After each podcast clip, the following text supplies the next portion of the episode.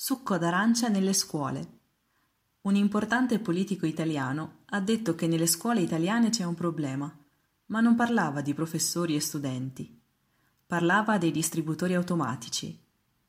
Nei distributori automatici, infatti, gli studenti trovano Coca-Cola e merendine, cibi poco nutrienti, e quindi il politico vuole sostituirli con del succo d'arancia, molto più salutare.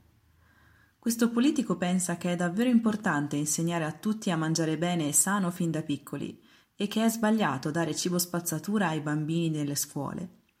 Perciò vuole cambiare la situazione e aiutare i bambini e i ragazzi che vivono in Italia ad avere una salute migliore.